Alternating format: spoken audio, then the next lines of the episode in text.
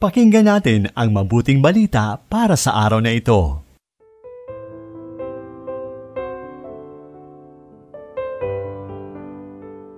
Purihin ang Diyos sa pagpasok natin sa buwan ng Setyembre.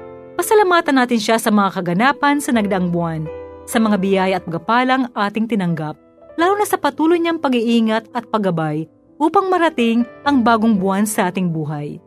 Muli nating ihabilin sa Panginoon ang buong buwan ng Setyembre nang pakabadali natin ang bawat sandali sa paggawa ng mabuti at sa pagsunod sa kanyang mahal na kalooban. Pagbati po ng happy happy birthday sa lahat ng nagdiriwang ng kaarawan ngayon at sa buong buwan ng Setyembre. Pagpalain nawa kayo lagi ng ating Panginoon. Ito po ang inyong lingkod, Sister Lines ng Daughters of St. Paul. Pakinggan na natin ang mabuting balita mula kay San Lucas, Kabanata 4, talata 38 hanggang 44.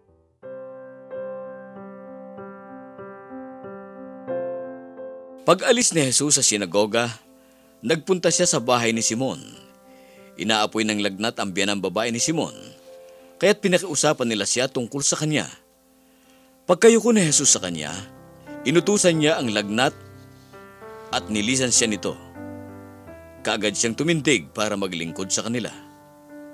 Paglubog ng araw, dinala naman sa kanya ng lahat ng tao ang kasama nilang mga may sakit ng iba't ibang karamdaman. Ipinatong niya ang kanyang mga kamay sa bawat isa sa kanila at pinagaling sila. Lumabas ang mga demonyo mula sa maraming tao at pasigaw na sinabi ng mga ito, Ikaw ang anak ng Diyos! Ngunit pinatahimik niya sila at di pinahihintulutang magsalita dahil alam ng mga ito na siya ang Mesiyas. Nang mag-uumaga na, lumabas si Jesus at pumunta sa isang ilang na lugar. Ngunit pinaghahanap siya ng maraming tao at nang matagpuan siya'y sinikap nilang hadlangan na makaalis pa siya sa kanila. Pero sinabi niya sa kanila, Dapat ko ring ipahayag ang mabuting balita ng paghahari ng Diyos sa iba pang mga bayan. Ito ang dahilan kung bakit ako isinugo. At nagpatuloy siyang mangaral sa mga sinagoga ng Hudea. Dalawang puntos ang nais kong bigyang pansin sa Ebanghelyo. Una, pinagaling ni Jesus ang biyanang babae ni Pedro at ang kanyang tugon, paglilingkod.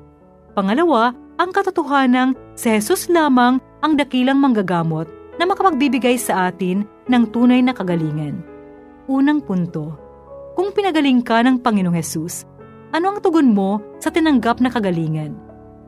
Noong nagkasakit ako ng cancer taon 2014, at nakarecover at nabalian ang buto at napilay noong 2019 dahil sa car accident. Pero nakalakad ulit ng normal. Tinanaw ko itong malaking utang na loob sa Diyos at tanda ng kanyang habag at pagmamahal sa akin. Kaya naman, tos pusong pasalamat ko sa Diyos at itinuring ko ang buhay ko ngayon na extension na lamang na marapat gamitin sa kabutihan at sa mga gawaing paglilingkod sa Diyos at sa kapwa.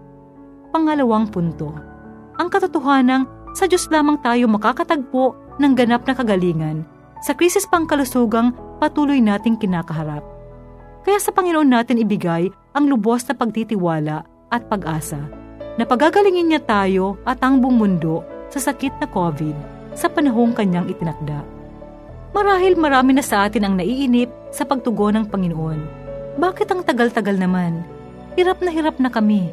Ang dami nang namamatay nawala ng trabaho, bakit hindi pa rin dinirinig ng Diyos ang ating taimtim na pagsamo? Lord, nandyan ka pa ba? Ako man po ay walang maisasagot sa mga tanong na ito. Pero hindi kaya may nais pang ituro ang Panginoon sa patuloy nating nararanasang krisis? Pansinin natin ang mundo ngayon sa gitna ng krisis. May nagbago ba sa pag-uugali ng tao? Nakitaan ba tayo ng pagpapakumbaba o pusong pagisisi at pagbabagong loob. Suriin mo ang sarili kapanalig. Paano ka binabago ng nagpapatuloy na pandemya?